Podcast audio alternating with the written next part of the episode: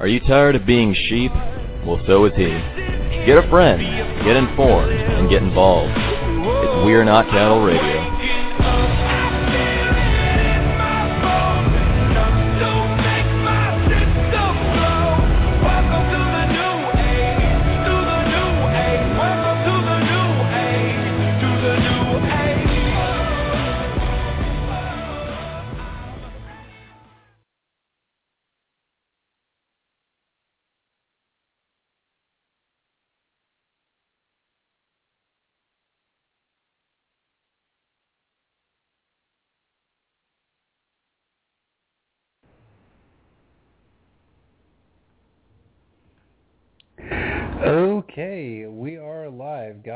So. That was a big cluster. So, you know what? I'm going to go ahead and restart the broadcast. So, everybody scratch that. If you heard the intro music, you did not hear that. We are going to start from scratch. For everybody, stand by. We'll get the show launched out here in one minute. So, here we go. Are you tired of being sheep? Well, so is he. Get a friend, get informed, and get involved. We're Not Cattle Radio.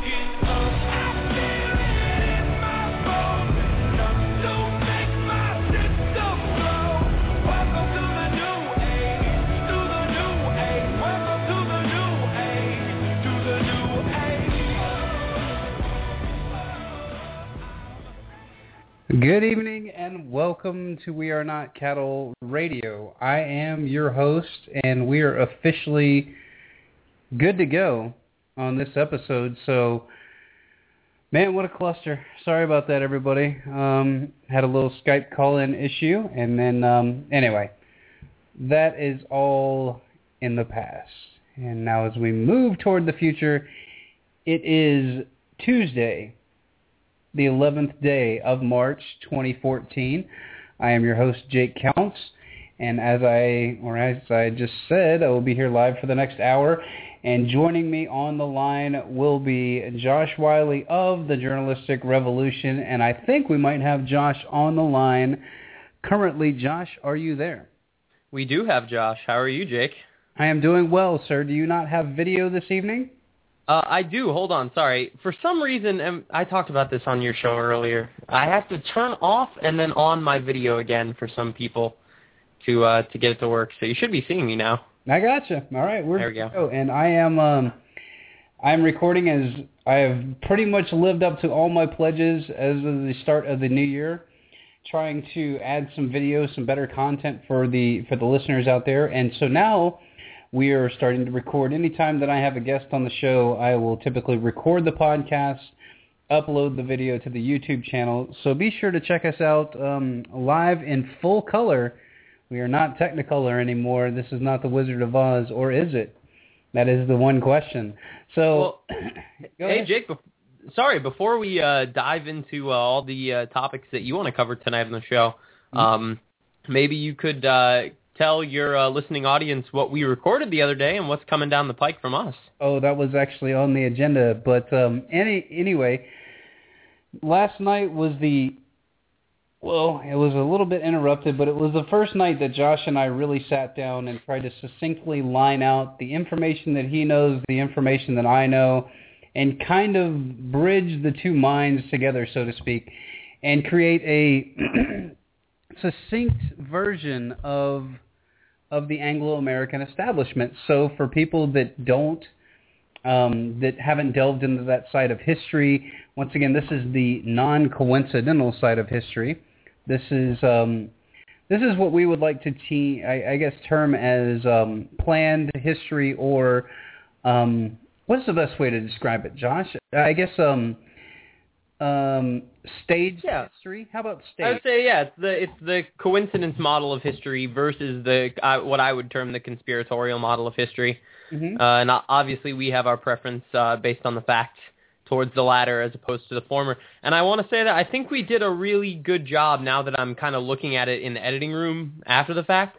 Uh, I think we did a good job in, in melding both of our minds in this effort, not only as creating a primer, uh, because as we kind of outlined in the beginning, it's us looking at the Anglo-American establishment from 25,000 feet, right? It's an overview uh, for for the topographical uh, terrain you're about to traverse, not necessarily the most specific stuff. But that being said, I think that it's still worth a listen uh, whether or not you are uh, are just coming to this information or if you know a lot about the Anglo-American establishment, because I think that we even covered some things that uh, aren't aren't very well known, right? Absolutely, and we had some interesting angles. Um, just just kind of putting our, once again putting our two minds together. There are, there are angles that that Josh has thought of that I haven't thought of, and, and vice versa, and that comes out in the um, in the actual presentation. So it's going to be. Um, I'm excited about it. It's something new for me because it's, you know, typically the way that I have the show laid out here, there's not a lot of outline to it.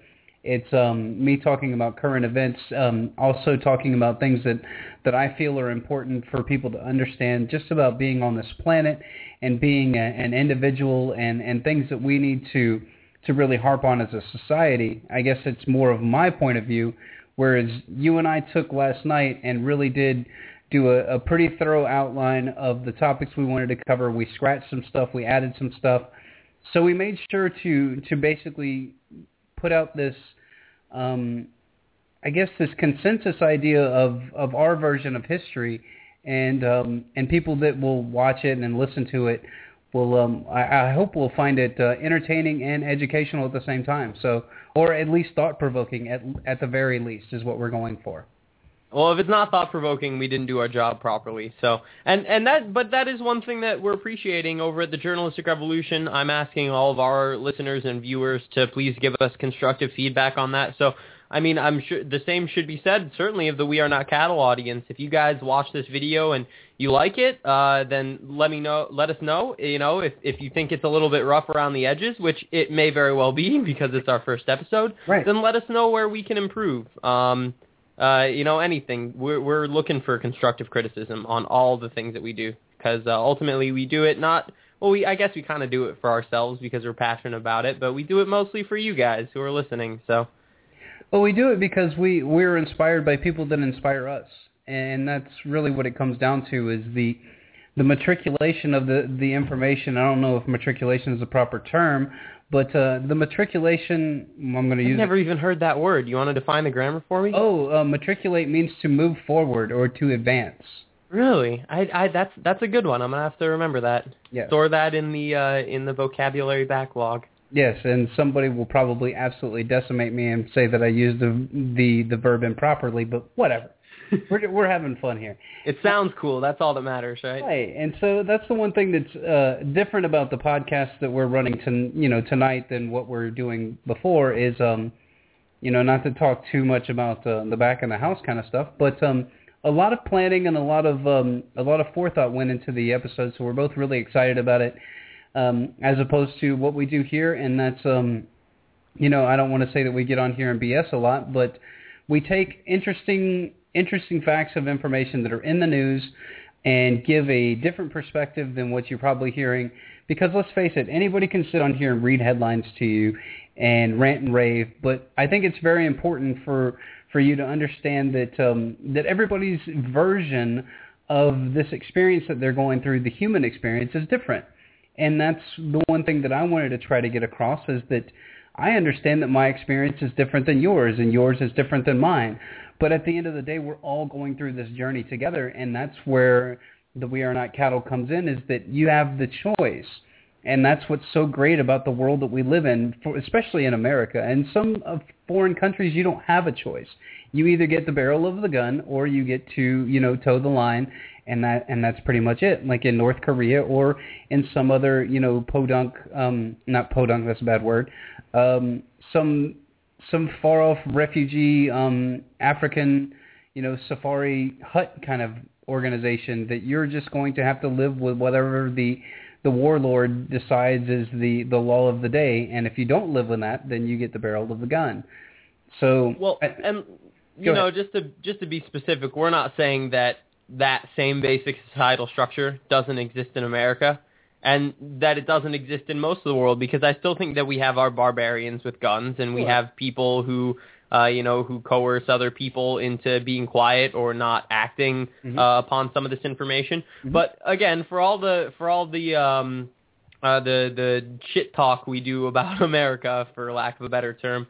Uh, I view personally America, uh, as uh, Richard Andrew Grove has said on, on a couple of occasions, as an idea Mm-hmm. uh, and and not as a place. And the idea of America was something completely unique to human history, uh, or at least an evolution of all that human history had learned ahead of time. Right. Um, so it's when we talk about it, this is still one of the greater nation states to be a quote unquote citizen of Sure. in that respect. But we just uh, we talk about it. I think I talk about it at least, Jake. I don't want to speak for you because it is it's very very sad that such a wonderful idea could be brought down to this kind of basal level. But it is still, as you say, a lot better than uh, most of the world. Right, and and what I guess where my extreme frustration comes in because I was talking to Jacob Yannicki about this last night. We had a very interesting discussion, and I'm going to try to get him on the show. Maybe Thursday I'll get him on the show.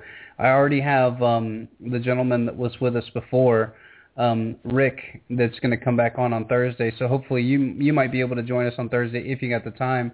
yeah, both both really good guys, by the way. Yeah, so just having discussions with with normal everyday people that um, that don't really buy into the status quo and that are trying to to make waves. Um, Jacob brought up a, um, and I don't even want to t- tell the story, but he brought up a philosophy in his, um, I guess he's taking a psych class, an intro to psych class, or an advanced psych class, I can't remember. And so he brought up a, a theory, and it kind of blew everybody's mind. And what it was was pure pure logic and reason, and then rational, you know, rational thoughts behind that. And everybody's like, "Where did you come up with it? How did you get that kind of idea?" And he's like, "What kind of media do you guys listen to?" He's like, "This is the kind of chats that we have all the time. Like, what planet are you guys on?" And he didn't say it like that, and he wasn't trying to be condescending, because people really do want to. I think deep down inside that the, the what's the best way to describe it? The bread and circus is fun and distracting for a while, and you can buy into it, and you can cozy up to it, it makes it okay. But when things start to change and you see society start to shift, and and you feel the shift in your own, and and the and the shift starts to reflect your your microcosm, as um as Tom Campbell talked about. Once it starts to affect the microcosm, then you start looking at the macrocosm and go, hey, wait, what's going on here? Why is everybody acting like this? What's going on with this? Why is this like this?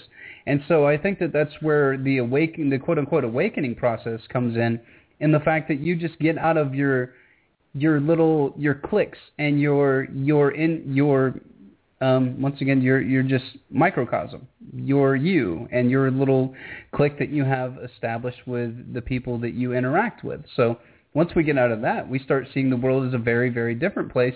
And the further and further out you expand, the the much more, um, I guess, horrific the world becomes. And you just have to swallow that with some some sense of, um, I guess, I don't even know how you you digest it, and I guess that's why people get depressed when they find out the way the world really works. I know it happened to me. I didn't get depressed. I got I got kind of angry. You know, it's kind of like Yeah. going through a divorce or something like that, where you you, you It's- you're angry at first, and you're frustrated, and then you're depressed, and then you kind of get over it, and then you're like, well, I got to Well- do something else. I got to do something about this. Well, what you're talking about is Kubler-Ross's Five Stages of Death and Dying, There originally as they were titled, and now it's more, I think, termed uh, uh, Kubler-Ross's Five Stages of Grief, right? Sure. So whenever you have some kind of paradigm-shifting event in your life, whether again it's a, a death or a divorce or or uncovering all of this occulted knowledge, yeah, it's it's a shock. But to uh, to just kind of highlight what you were, you were just saying, I hope you don't mind. I'm going to read a Bill Hicks quote because it's one of my favorites. Go ahead. Um, the world is like a ride at an amusement park, and when you choose to go on it, you think it's real because that's how powerful our minds are. And the ride goes up and down and round and round. It has thrills and chills, and it's very brightly colored, and it's very loud, and it's very fun for a while. And some people have been on the ride a long time, and they begin to question, is this real, or is this just a ride? And other people have remembered, and they come back to us, and they say, hey, don't worry, don't be afraid, ever, because this is just a ride. And we kill those people. So, but yeah, I, I. I think that I love that. Yeah, yeah. I, I think I think it's it really sums up what, what we're what we're talking about here, Jake. Because when people do have this information introduced into their paradigm, I think you're right. People want to talk about it and they want to express themselves in these ways. Unfortunately, even even if people desire that, uh, they don't have the tools to do it just yet. They don't have the historical context. They don't have the critical thinking skills. For the vast majority of Americans, uh, I think that I would say, uh, you know, strictly emote, uh, and they they I guess, uh, uh, substitute critical thinking for emotion to the point where an emotional argument is now viewed as a logical argument, and uh, it's it seems like it's just this small grammatical discrepancy, but really this stuff matters. So.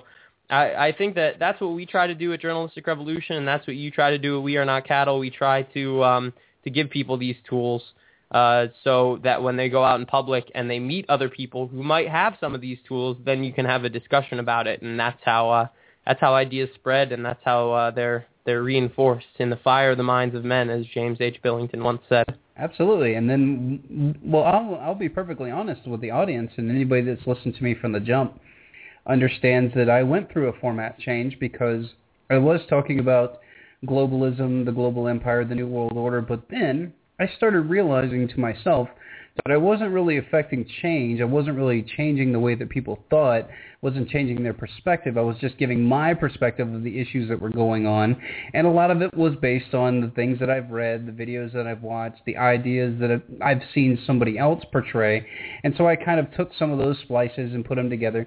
And that's fine, but just own the fact that you were using somebody else's ideas and to an extent and then creating a I guess, a message to deliver to the masses. And so what I found myself doing is understanding, or after I watched, I guess my real um, intellectual awakening process began when I watched um, the, um, oh my gosh, hold on. Um, what's the, uh, what's the, what's the clip with John Taylor Gatto and, um, Oh, the ultimate history lesson. There we go. So when I watched that for the first time, it really started to click with me uh, how to make a difference. Because when you watch a teacher talk about how he made a difference, then you kind of substitute yourself and put yourself in that position and go, how could I make my how could I make a difference?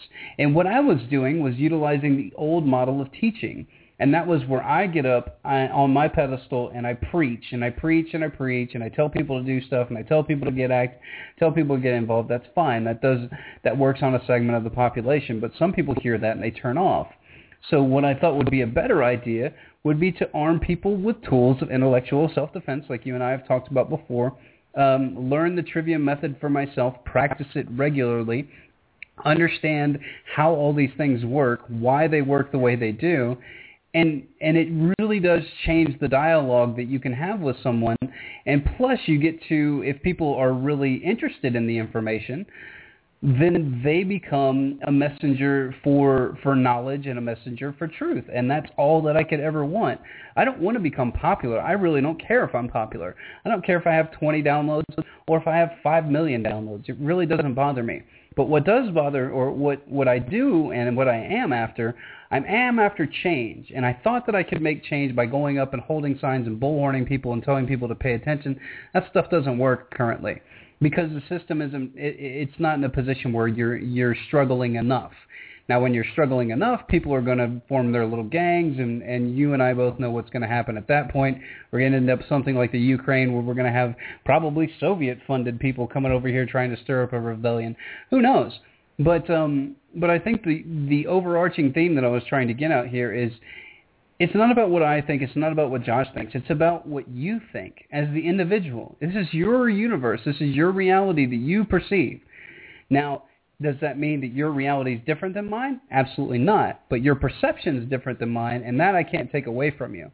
And what I'm trying to do is get you to pay attention to things that I believe are important.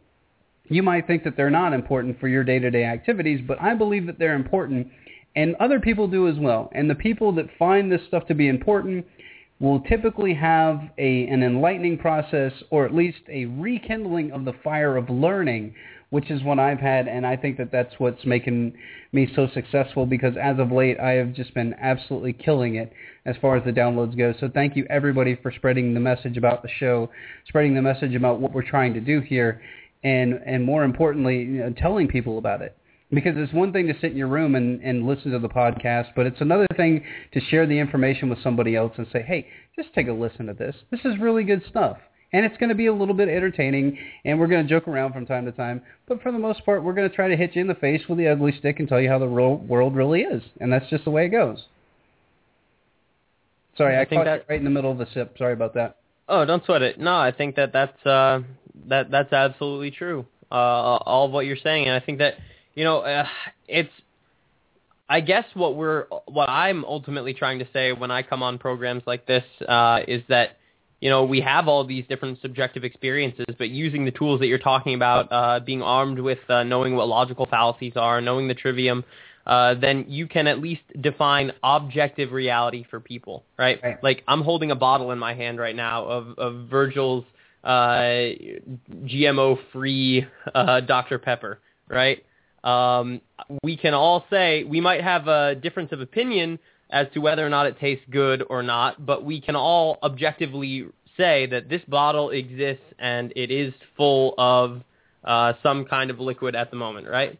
So once we once we kind of get get on that common playing field, then we can have these discussions. And, and when we're when we're talking about media and producing media and sharing it uh, again uh, and doing it from passion, when you get into this game, you you do play off of your influences a lot, right? Like Right. I know a lot of people come to this information through that through like an Infowars, Alex Jones esque style presentation. Mm-hmm. Um, I didn't. I came to this more through, uh, I guess, uh, places like Global Research and Andrew Gavin Marshall's work, uh, James Corbett, uh, Richard Grove. So what I was at first was sort of an emulation of these styles that I appreciated. And Mhm. while I still think that this long-winded kind of more intellectual format is what I want to do, I can at least say now, well, I like what Richard does here. I like what James does here. And uh, now that I've been doing it for, oh, geez, over a year now, Mhm. it's been that long already, I can say, well, here are the things that I like doing with this, and here's how I would change it. Here's my personal voice. So it's all about finding your voice, and I don't think that anyone should be ashamed or even concerned if their first attempt at this kind of stuff is simply emulation, right? Because at the end of the day, you're still throwing your hat in your in the ring. You're still doing something that's far more than any kind of like Facebook activism that you may have been maybe doing right now, may have been doing for years. Um, but you know, once you throw your hat into the ring, you'll get better at it, and you'll and, and you'll you'll get your audience, you'll find your voice, and you and you'll find the people that that want to find your voice. So we we really should. I'm writing an article on this right now for journalisticrevolution.com, but we really we should dedicate a show to to teaching people how to how to do alternative media at some point. Just not about the information, just the technical nitty gritty, how to make a website, where to go, how to do audio, video, and just point people in the right direction. I don't know about you, but No, I think that would be very useful in the fight because it is it is a battle, and un- the one thing that the internet has given us, you know, thank you, thank you In-Q-Tel and other CIA front groups. Thank you very much for setting this up for us. We appreciate it. But I think that um, what the internet has given us is, uh, is at least a fighting chance. And I don't think that they believe that the internet was going to catch on this fast, and I don't think that they believe that or maybe they did. Maybe they did it as a way to siphon off all the information and just say that humans are so stupid that they'll just give us all the intel that we that we desire.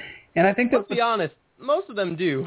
no, it's it's very fair. It's very fair to say, and and I don't like to, I don't like to belittle the public, but at at some point, you know, they they go through life with with blinders on, which is which is I guess okay, because it's their life, and you know, if I'm a true voluntarist, then that's their choice, and they get to do that.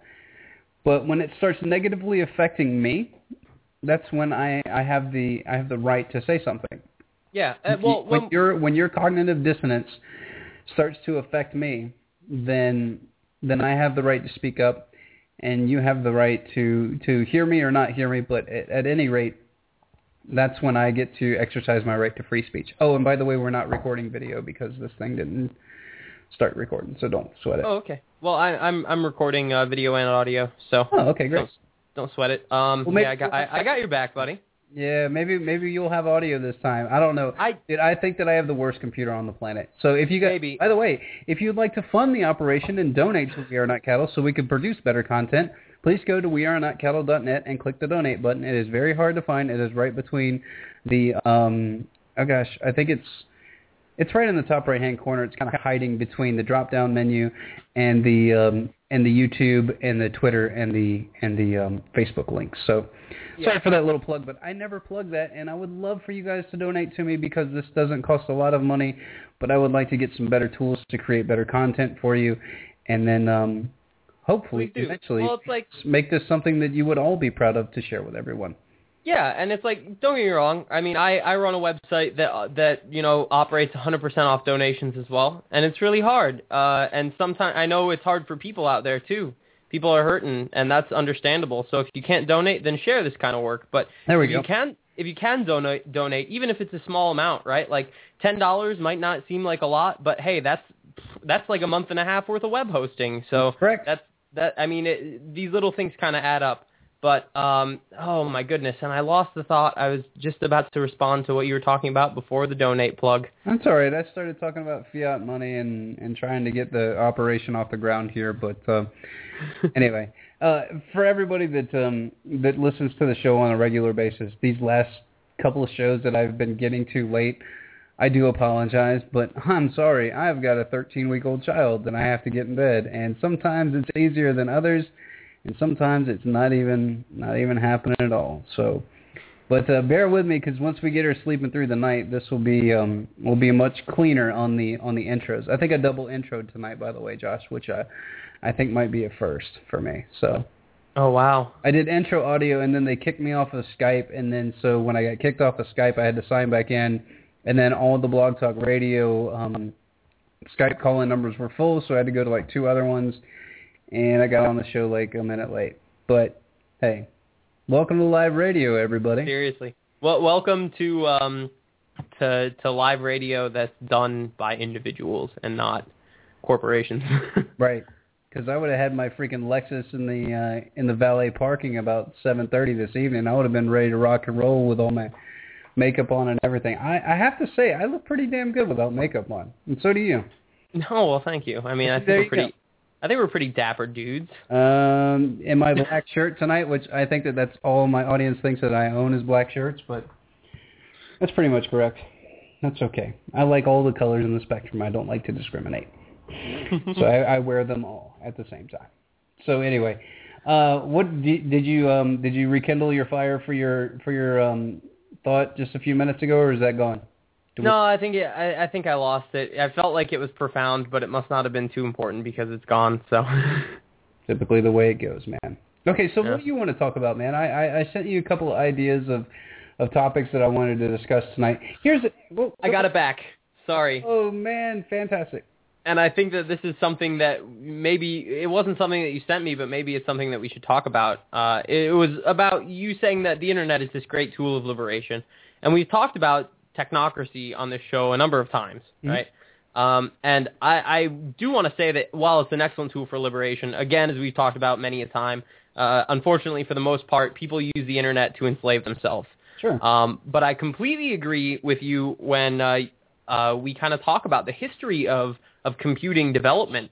Mhm. I really do think that these people uh, are, are these these elite forces uh, that have funded this kind of uh, computing revolution either through DARPA or uh, or ARPANET or the university network system.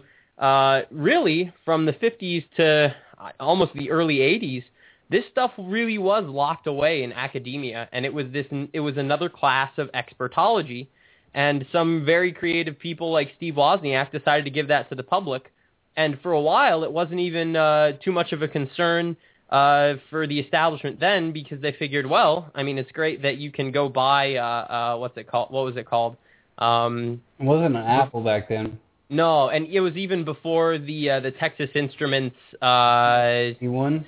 Commodores, um, the the Altair, the Altair system, right? It's great that you can buy an Altair system, but guess what? You have to code your own operating system, you have to code your own software, you have to be able to run your own software, and it costs fif- fifteen thousand dollars, right? So it's like, and this is fifteen thousand dollars in nineteen seventy nine money. Oh. So it's like, yeah, these compu- these personal computers exist, but it doesn't matter because all the knowledge to use them is still locked up in in our hallowed halls of academia. So so and the dumb masses aren't gonna aren't gonna be interested in crunching numbers all day. And little did they know, a bunch of very young people Mhm. got really into it and pushed this technology to the forefront and, and put it in everyone's hands, you know? Even to the point where we got people like Paul Krugman in the 90s saying that, oh, there's not a market for the internet. The internet is a fad. It's going nowhere, right? God, And- that guy and was I- right on so many levels.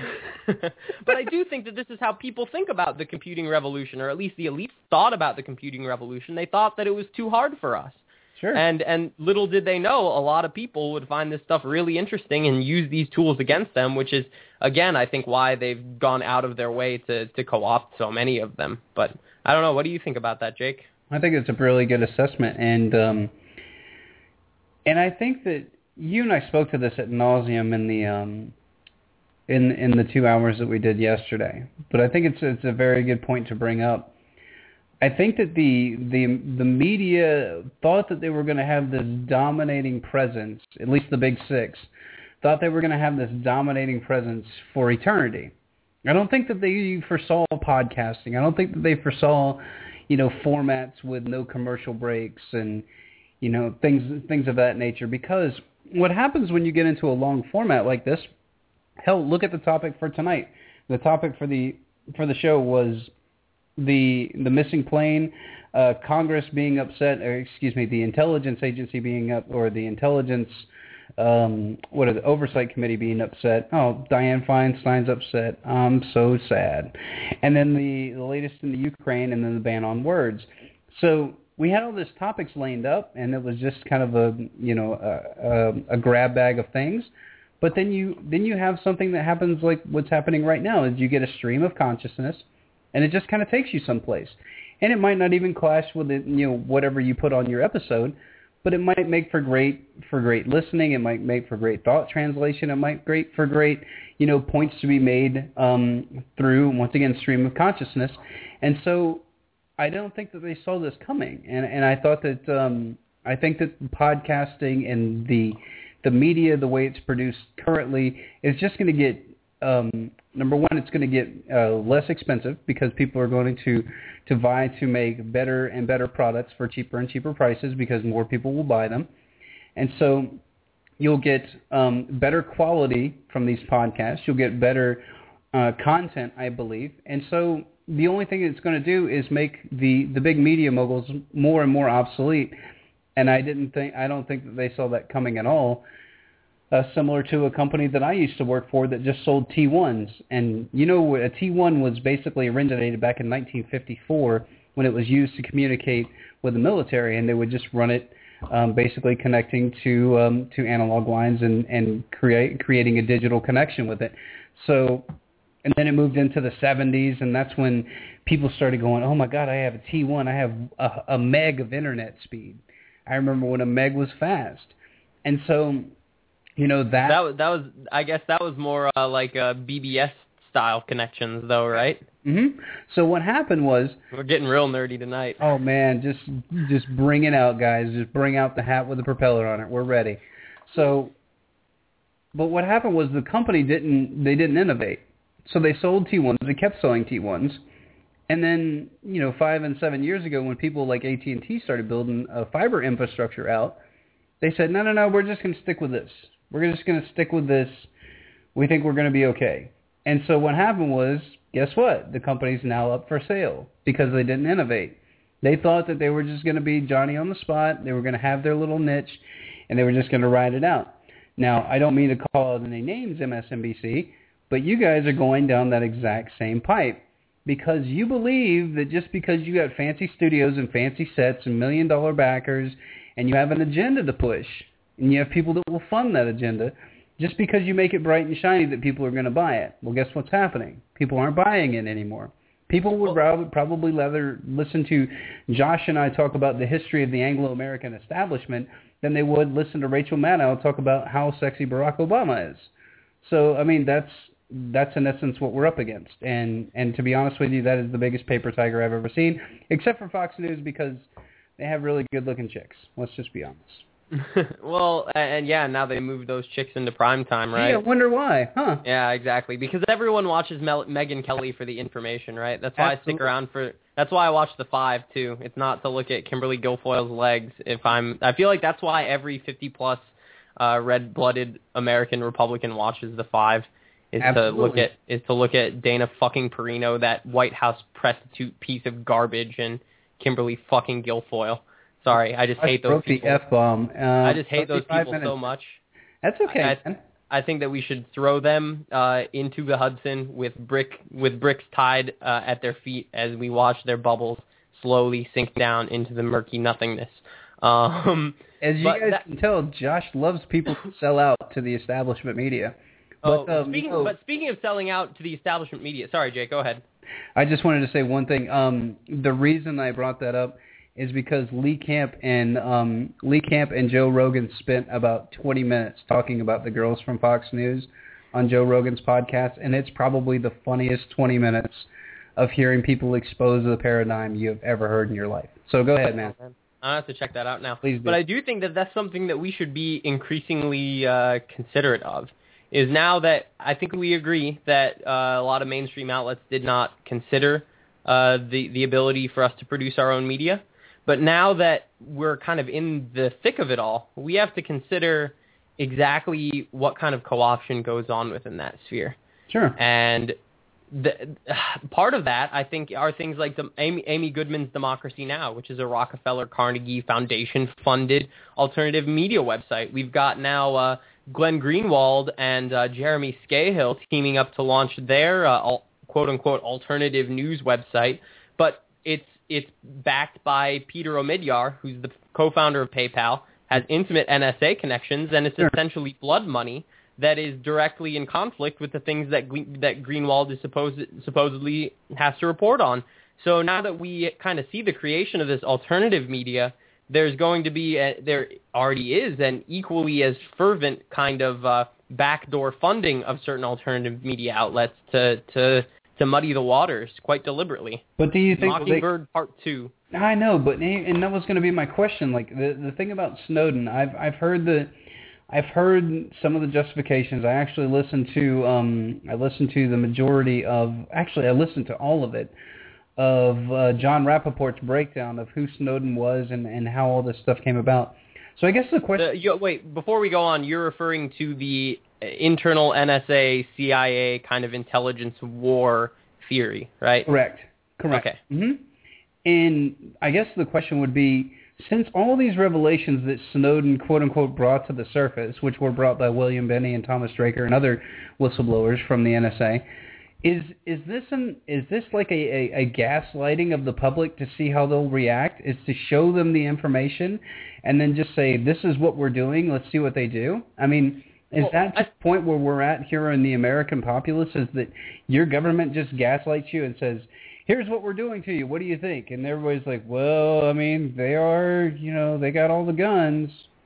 I think that's part of it. So if we look at, for example, something like Operation Midnight Climax, which is Totally a off topic, program. by the way. Everybody enjoy. Here we go.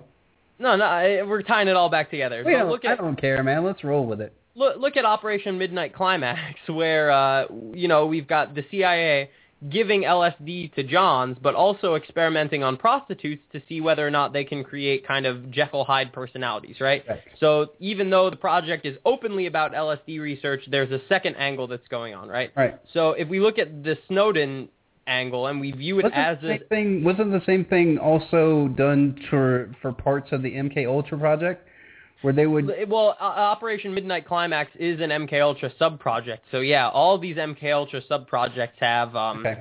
have have kind of varying uh, angles that they're You're presented the from. only Or, one with the propeller big enough to know the actual names of the sub projects. uh, I what is that one?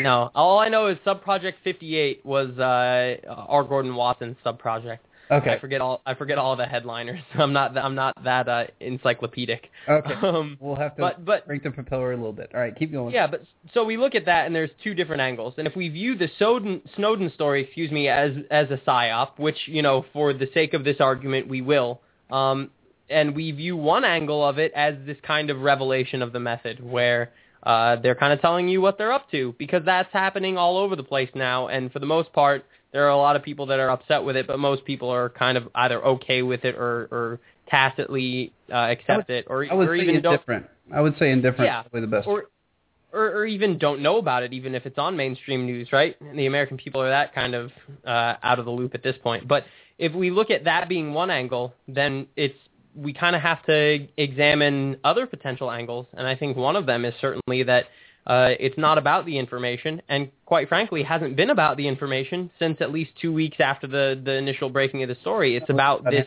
demigod figure, Edward Snowden. Mm-hmm. Edward Snowden gave a speech at South by Southwest saying that the American government sucks. Edward Snowden moved to Russia. Edward Snowden is Carmen Sandiego fucking globe-trotting around and nobody can find him, right? Like Right. the story is about this celebrity and it's not about the information and we don't even have the information because he gave it to two people and 99% of those documents still have not been released. And given that one of those two people works for the New York Times, uh, obviously a slime bag institution, and the other now works for Peter Omidyar, Mr. NSA PayPal himself, I don't think we're going to get that information. And the fact that Edward Snowden doesn't seem to give a damn about that fact, uh, to me, it, it's just it, it couldn't be more obvious that this is uh, that this is a psychological operation of of drastic proportions.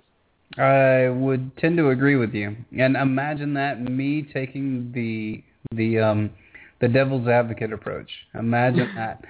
So anyway, um and you're at your F bomb limit right now of three. You get three F bombs per episode. So we're at your Oh my- limit. Oh my goodness, is is Blog Talk Radio FCC uh, regulated? No, but I like to regulate myself because I I think that it takes away from the content sometimes. But if it's in, Oh, But if it's in a if it's in an emotional fervor like yours was, that is completely acceptable because sometimes the words just pop in and out of there. That's just the yeah. way. it Well, see, for example, my podcast, uh, Mind the Control at journalisticrevolution.com, is listed in iTunes as uh, as a higher education format, right? So it's very heady stuff, but all of my episodes are also tagged tagged as explicit. So. oh, very nice. Well, Yeah. I might have to make this explicit, but then.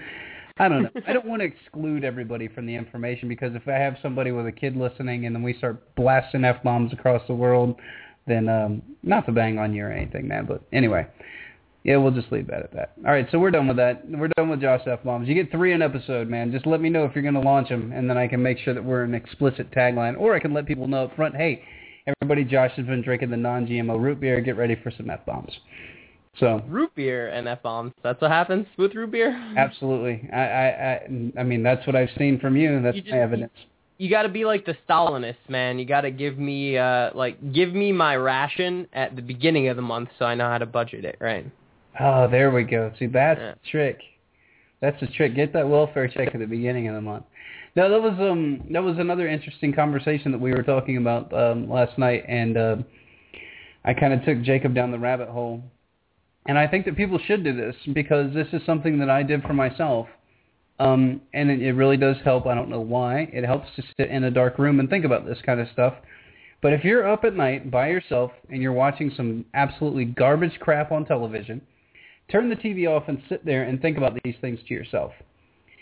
If you were going to conquer the world with a small group of people, how would you do it? What would you do? What would you need? I think that's the first question that you would need. And number one, you would need some kind of, uh, well, I don't even want to give people ideas. You guys think about that. That's a homework assignment. And then next Tuesday, on my Tuesday show, we'll do a breakdown of what I think that you would need in order to run the world by yourself or with a small group of people. And then let's see where we are as we are in this current state that we live in. And let's see how close it is and see how feasible it is because we know the points, we know the players, we know the alphabet soup, we know the the CIA, the FBI, and some people don't know the origins of it. And we'll talk. You can go check out our podcast about that, and also our next podcast, Josh, which I'm really ecstatic, excited about. Basically, because I came up with the title, and then I'm gonna have we're gonna have to figure out how to fill it. But it's called. It's the title is called America, and I think we should spell it with a K. America, building a brand of tyranny because people, as Aldous Huxley said, people will grow to love their servitude. Some of them will actually embrace it. So anyway, not to get too uh, not to get too esoteric on on all this stuff, but um, let's talk about here. Let's talk about one topic that I have here. We got 15 minutes, and this is the one topic that I really wanted to hit because it shows what's going on in society where you now have the the priest class they're dictating to us what we can and can't say and what's offensive and what's not offensive. We don't have free speech anymore. You don't have the ability to say words that aren't cleared by the priest class. You have to speak in this concise little box. And for those of you that are playing the home game, yes, this is Soviet Russia around uh, 1925, somewhere around there, where they started restricting almost everything. And they were talking about how they were going to build space shuttles and go to the moon. And then they were like, oh, we probably need to go start a war with some people. Actually go finish this war. But anyway, I want to touch on this really quick, Josh, and then get your take on it. Okay, I'm actually just going to play the the clip because I actually like this guy. One of the one of the guys from um from Alex Jones's Infowars, Paul Joseph Watson. I, I wish I could get him on my show, but I'm sure he's got some kind of contract, which was the weirdest thing I've ever experienced in my life. I tried to get um uh the guy from uh, Natural News on my um on my Anthony show. Gucciardi. Not Anthony Gucciardi, the other guy, the guy that runs it. Oh, okay. So I tried to get him on my show, and they're like, no, he only does Alex Jones. I'm like, hmm, that's interesting. Interesting. So you just only go here, huh? That's all right. I would like to get Anthony Gucciardi on. That guy's got a he. He would make for great banter with us. Yeah, I mean, if anyone has a, uh, I guess an NDA wouldn't be the right term, but an exclusive broadcasting contract, uh, I think Anthony Gucciardi would be the guy, though. Yeah, that's to have some a sort of a similar setup. I, w- I would assume so. Yeah. All right, so here is um, Paul Joseph Watson. I would really love to get him on, but I don't know if that's going to happen. Hell, I'll just tweet him and see what happens. All right, so um, here's what happens, and here's his report that he did for Infowars, and it's about um, five minutes. So this will give us about seven minutes to talk about this topic, and we can do like five minutes of overdrive if we have to, or overtime, or whatever the hell you guys want to call it, and that'll all be taped to air. So um, enjoy, everybody. Here's the clip. Control freak feminists are trying to police language by banning the word bossy. matter. Let's just ban the word bossy. Join us to ban bossy. That's right, this is not a satire, this is an actual campaign being run by a group called leanin.org, which seeks to ban the word bossy because they claim it discourages young girls from being assertive and ambitious, preventing them from becoming leaders. So instead of simply encouraging young girls to be ambitious, feminists want to ban actual words, thereby turning entire groups of people into sexist thought criminals for merely uttering the word bossy. Taking a page straight out of George Orwell's 1984, in which the fictional language Newspeak was created to restrict the expressiveness of the English language and eliminate personal thought. As I documented in my video, The Truth About Feminism, feminists rarely, if ever, take on genuine women's rights causes, such as the recent characterization of female drivers in Saudi Arabia as potential terrorists. They rarely ever take on those real issues, and they focus on the minutiae of policing thought and language, and that's because feminism, or at least second wave feminism, is wholly controlled by the elite and it's used to push cultural Marxism. Cultural Marxism holds that oppression comes from within the culture and the language rather than the state, therefore absolving the state of blame for any form of oppression. And that's why the state, that's why the elite loves to control and use feminism in order to crush freedom, free speech, free thought in the name of protecting women's rights.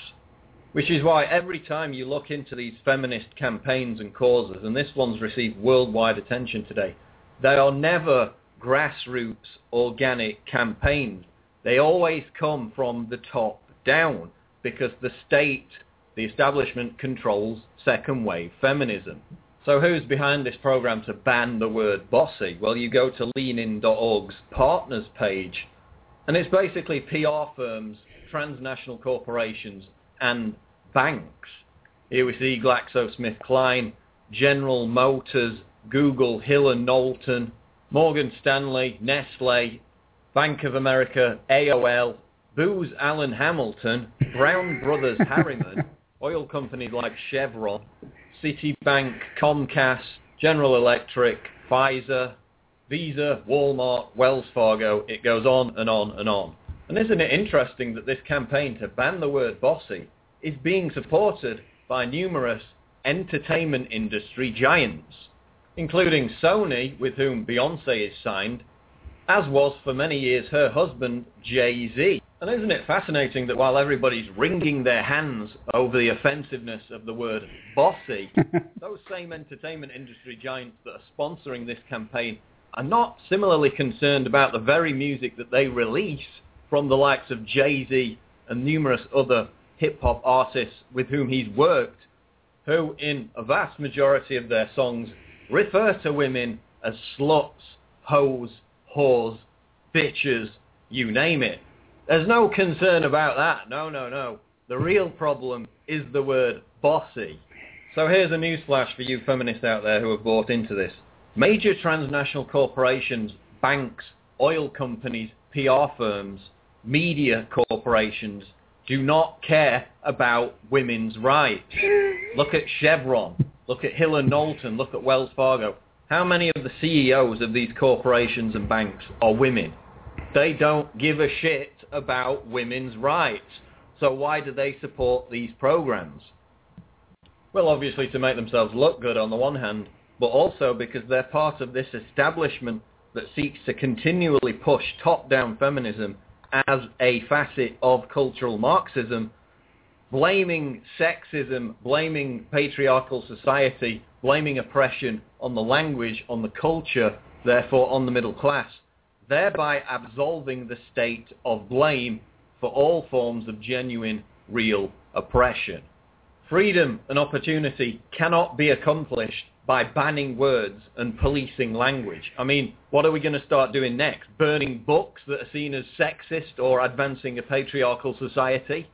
Here's a better idea than banning the word bossy. Let's shun the kind of control freaks that hide behind women's rights causes in order to police language and oppress the free speech of everybody. This is Paul Joseph Watson reporting for Infowars.com. So there you go, man. That guy does some really, really good work over there, and he gets Oh, it. He's a political science major, so he understands the the cultural Marxism um, angle, which I think is is fascinating. So, you know, get people to police themselves, and then the state can pretty much absolve themselves from saying, "Well, we didn't do this to you. You guys have chosen to do this. This is what you chose to do because this is what's better for society." Because Yeah. if the, if if the government's not leaning in on you and saying that we we want you to do this, then it's uh, then it's your choice, even though societal pressures would make you think otherwise.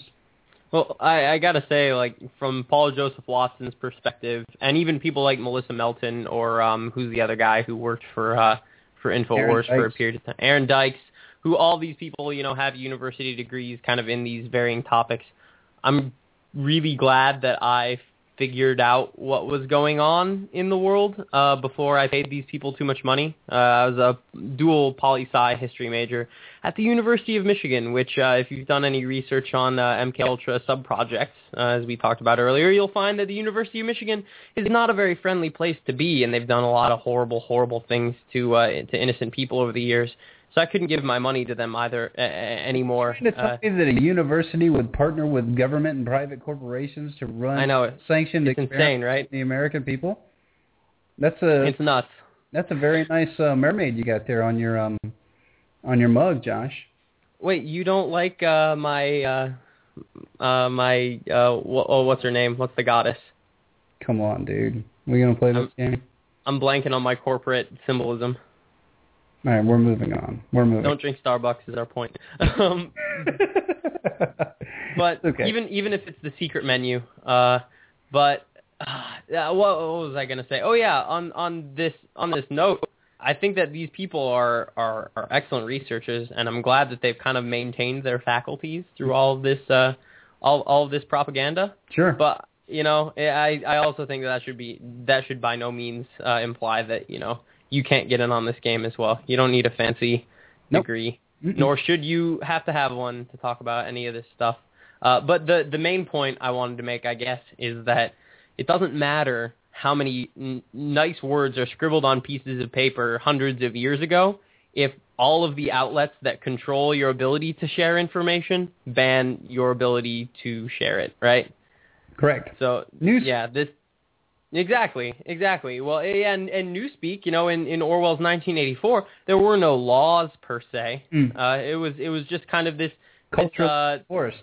yeah, this unspoken uh, rule that everybody had to follow, or, or else they were silenced. You know, North Korea, uh, as as is a great example, has in its constitution your right to free speech, your right to freedom of assembly, your your right to all sorts of things. Uh, but it doesn't matter if none of those things are in effect because the enforcement mechanism uh, does not uh, apply them. So in our society, uh, our enforcement mechanism to a certain extent is the state, but it's also these uh, these pseudo non-state actors like Comcast and Sony Mhm. uh, who control a lot of our popular culture, and not only that, but what we're allowed to say in pop culture. Mhm. Pop culture could can can and has in the past in humanity been a force for good, right? It's not inherently evil. Uh, I don't think that anyone would say that I don't know someone like uh, Arlo or Woody Guthrie was uh, evil. He's preaching uh, preaching what was happening uh, during the times, right? But we're not. That's not where we live anymore. Okay, um, I'm looking for this one other clip. So, um, but it basically talks about. God, I really got to find it. Oh, you were giving me the keep going. I thought that was the wrap it up. You know, I mean, come on, dude. We're It, dude, nonverbal nonverbal communication is hard sometimes, right? Like that one. that's a good that that one's always clear. Good. but it you know like even even it's I I think it's great that we can Skype like this and we can see each other's face so we can kind of read the inflection. Sure. It's even harder when you can't see people. Oh, Um into that. but but we uh yeah, we still have to work out those kinks as well. I'm, We got to get our mirror neurons working better, Jake. Yeah, I know. I took some DMAE before the show, just to let you know, about half an hour before the show. So I'm actually feeling kind of primo right here. Other than the fact that I kind of bobbled the very beginning of the broadcast, I think we've done a pretty decent job. I am really looking for this video, and it's going to drive me crazy. So I'm going to have to go to the NSA search engine and find out if they can find it for me. So stand by. Yeah. Um, hey, why don't you tell people, um, uh, give people an idea of when they can expect to see this, um, not to put a rush on it or anything, give an idea of when they can expect to see this uh, work that we've been talking about all night. Oh my goodness. So I am planning on staying up all night tonight to uh, edit this. So uh, Wednesday at the earliest, probably Friday at the latest, it will be out. Um, again, that's going to be uh, one step beyond the first uh, episode in our video series, uh, and it's also I've been waiting to release my second episode of my podcast uh, entitled Mind the Control, which you can find again on journalisticrevolution.com. We're uh, on Stitcher. We're in the iTunes store. Obviously, it's all free.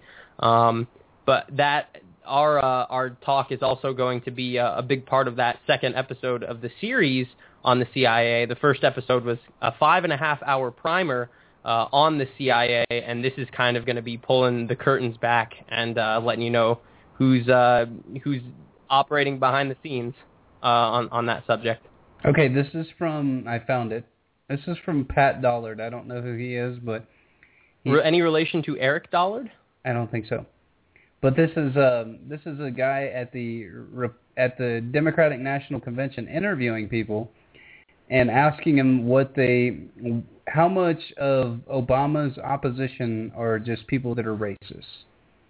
So this is two minutes, and then um, yeah, we are going to do we are going to do five minutes of overtime. So um, everybody, if this is the end of the live transmission, thank you so much for listening. Be sure to check out my website, wearenotcattle.net. Look for new content this weekend. I will have a plethora of it going up. Also, check out my YouTube channel. Please subscribe to it. We are not cattle TV. And follow me on Twitter. We are not cattle, the number one. Uh, Josh, give out your stuff, and then um, we will go to tape to air. Yeah, uh, my website is journalisticrevolution.com. Again, all one word, obviously, it's the URL. Uh, and it, we do a radio show. We put out articles on a fairly regular basis, but I'm personally really excited about the podcast series, Mind the Control, and the video series that I'm doing with Jake, uh, One Step Beyond. Again, One Step Beyond will be out uh, within the next couple of days, and Mind the Control uh, you can already subscribe to, so please check it out. Yep, and subscribe to me on iTunes as well. And also, we are going to run a special show here in a couple of weeks where I take the globalist standpoint and Josh takes our standpoint, which will be fun. All right, so here we go. So here is, um, for those of you that actually got to listen to the downloaded version, we are now in overtime, and here is why Josh and I are all racist. There's been a lot of talk, especially on the Democratic liberal side, about uh, much of the opposition to President Obama not being about his policies, but being about his color, his race. Do you see that as a big problem? If you had to look at the opposition of the President Obama, what percentage would you say is about his race, and what percentage would you say is about honest disagreement with his policies? Golly, that's a that's a good question. I was just thinking, uh, to me, in 2010, the Republican infighting took a particularly dangerous tone because it wasn't just about infighting anymore. It was about taking our country back with the resurrection of the Tea Party, and it was very, very racial. There's been a lot of accusations thrown out there about the Tea Party that there there's a lot of racial animosity towards President Obama. If you had to put a percentage on it, how much of the opposition to this president would you say is based on issues, and how much of it would you say is based on race? I think it's about equal. About equal, 50-50. Wow, that's that's pretty high. Are we talking 50-50? We talking I think it's over 50. Not doing any studies, obviously. that some of this Tea Party anger is racist. Maybe 30 percent, 40 percent. wow? So 30%, 40% who who don't like him just because of his his race. Wow. Like, but the tenor and tone of the method of which people address the president. Oh, I think we got the Aussie free there, Josh. Okay, so um, Free's job here. Yeah, but I think we got the Yeah, gist of it, man. Pretty sure you got the gist of it. It's um, it's very. And In- this is from 2008 or 2012. this was uh the other day. Oh, at the, at the current Democratic National Correct. Convention. Yeah, I probably Or. Democratic. Is it the... De- oh, I guess this is an election year. That's what happens when you don't pay attention to politics, people. Nah, we don't really care.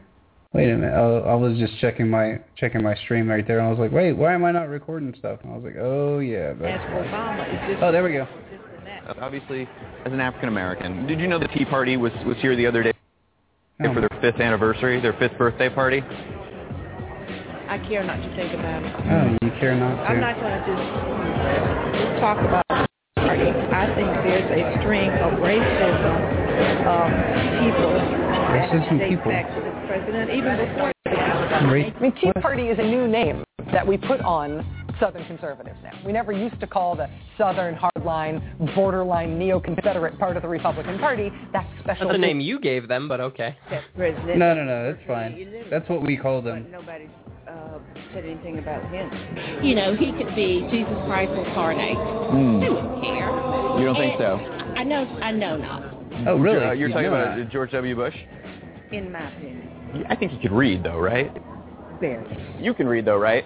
a little bit. A little bit. I think you have to to be to be a DNC uh, committee woman. All right, Oh my God! Enjoy, everybody.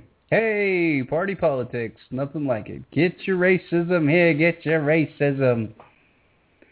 Yeah, and I mean, this is actually a personal conversation I had with uh, a member of the journalistic revolution on the backside of things. Mhm. Uh, we were talking about race as it relates to some of the the Trayvon Martin issues and things like that. And he, he said one of the things that just grinds my gears more than anything else, and that's uh, I don't see color, which is fucking bullshit. Excuse me. I guess we're in overdrive now. Yes, but it, it is. You have you have the retriever? but but it, it's uh, it's freaking bullcrap. Um, no, because you've already broken it, dude. I mean, it just go Uh, ahead and let it rip. I mean, you've already broken Whatever. the seal for the backside. I just uh, I I can't uh, because it's it's it's fundamentally untrue. Everyone sees race and everyone sees color. It's about acknowledging uh, the this kind of shared cultural history that certain people have and other people don't have, uh, and being able to understand each other based on those memes. Because uh, again, uh, to say that you don't see it is a complete and utter lie. You're lying to yourself. Um, and it's uh, and it's it's one thing to fall into this divide and conquer methodology, and it's very kind of uh, inspiring to say or to promote the meme. Yeah, I don't, I just don't see race, but you do. I think that that's And- what they they feel like they they're supposed to say. You know, I think that goes back into conditioning and and the ideas that um, well, just say what's politically correct and to to me, uh, sorry to interrupt you, but to me, when somebody says I don't see race, what that really means is I ignore a great deal of your cultural and and historical heritage, Mhm. uh, which is equally as bad as, in my opinion, being a racist. I So- think that I think that they take it at, at a softer at a softer tone and just try to think of each person as an individual and each person as a human being. But uh, to say that you don't understand pigmentation and to understand you know melanin and stuff like that, I, I think is um, you know I don't want to I don't want to badmouth anybody because that's their opinion and and I I understand conceptually where they're going. I think it was just poor word choice for the most part. I mean, if you say you don't see race, then obviously you, you can't see. But anyway, I don't want I don't want to belittle that point because the the point I was trying to make is that is that party politics will always be like this. This will always be party politics, people. This is why the political realm is not the place to change things. Because guess what? No matter how much money we think we have as a group, as a collective, to fund all these Kickstarter campaigns and do all these things and try to get real people elected, you always end up with somebody like a Rand Paul. That's not somebody that you would really call a libertarian. That's not somebody that you would see as an enemy of the state. You would see him, or the enemy of the status quo, which is what we need. You see him as somebody that's going to be kind of the soft power of the status quo. And then I, I, I don't know. I, I really don't understand how we get out of this mess. People are talking about um, what is it? Bernie Sanders running for running for president also. So it's just like and he's going to run as a Democrat. But I mean, that would solve a lot of the corporate problems. But then still for welfare and stuff, man. I mean, I can't, I can't get on board with that. I mean, I can't have a dependence class here to destroy the middle class on record, just like it's freaking medieval London. I really can't. I mean, if you don't learn from history, and and people are going to say, well, you don't care about these people. No, no, no. We can find a way. See, this is what's so amazing is that human beings want to cop out to the easiest thing to do. The easiest thing to do would be to cop out to me and said, well, you don't care about them. Well, here's a good question for you. Here's a really good question. It would take, Lee Camp did a, um, he talked about this on, um, uh, on RT with, um, what's her name, like the girl that got fired, but the, the other girl that actually does good journalistic work.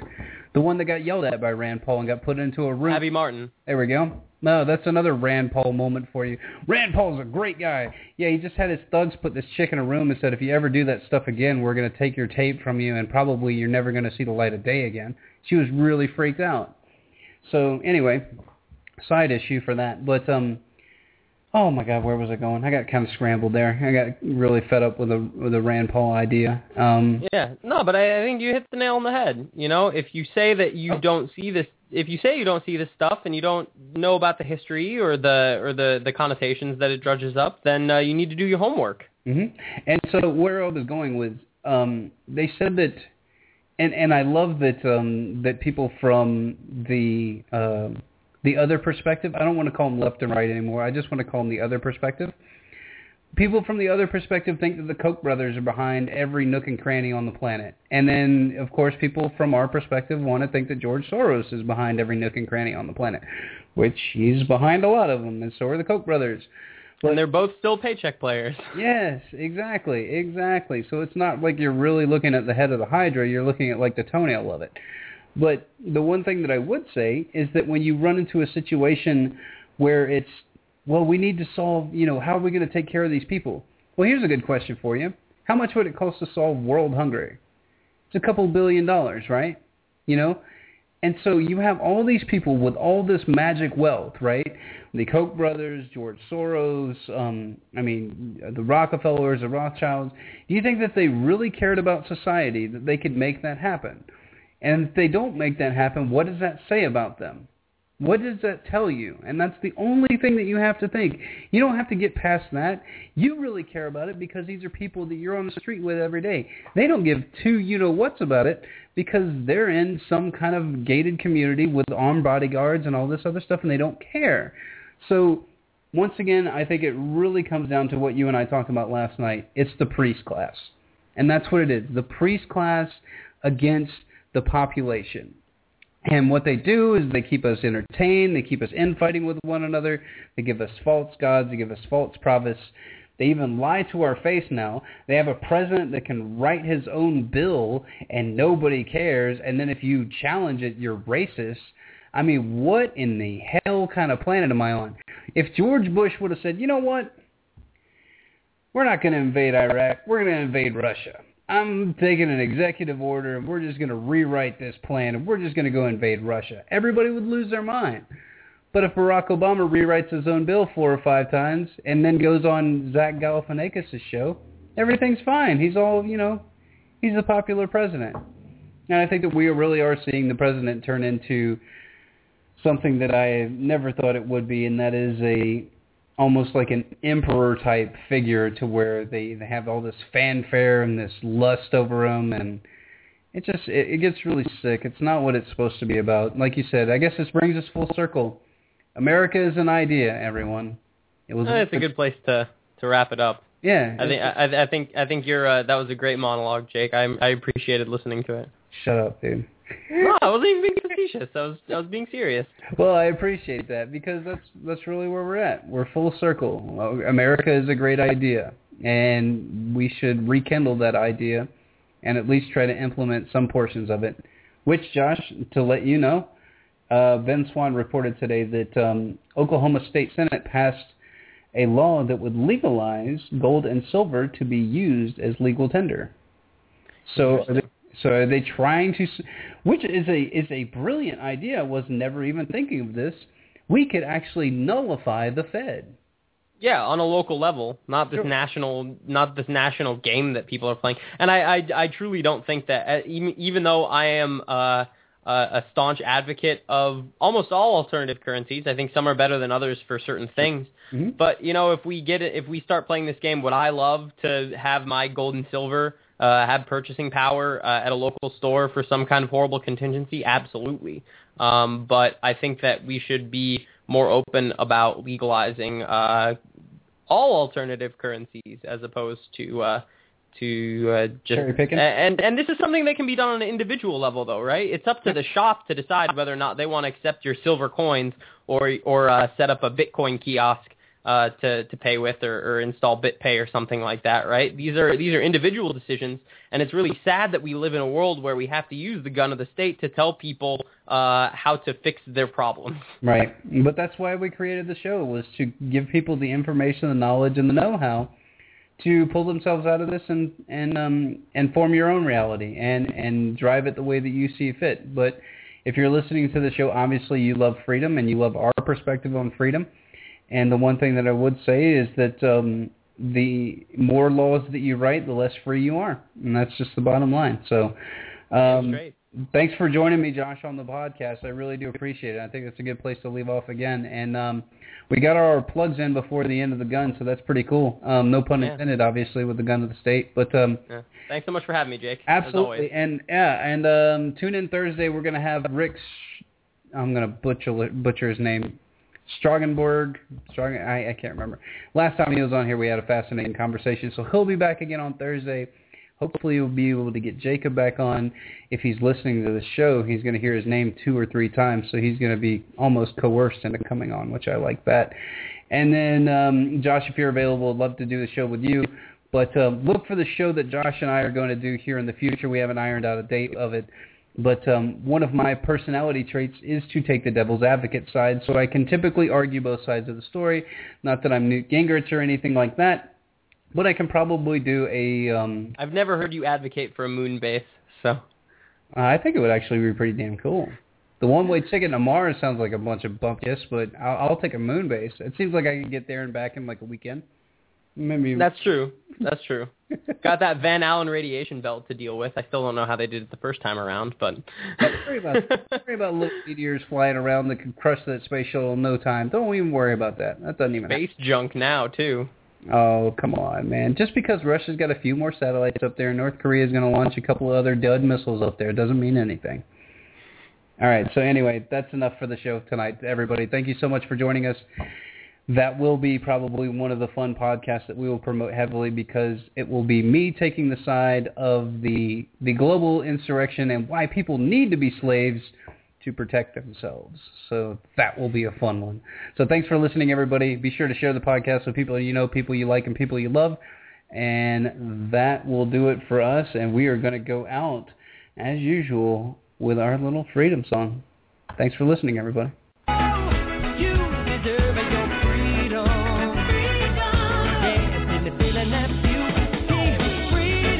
Josh.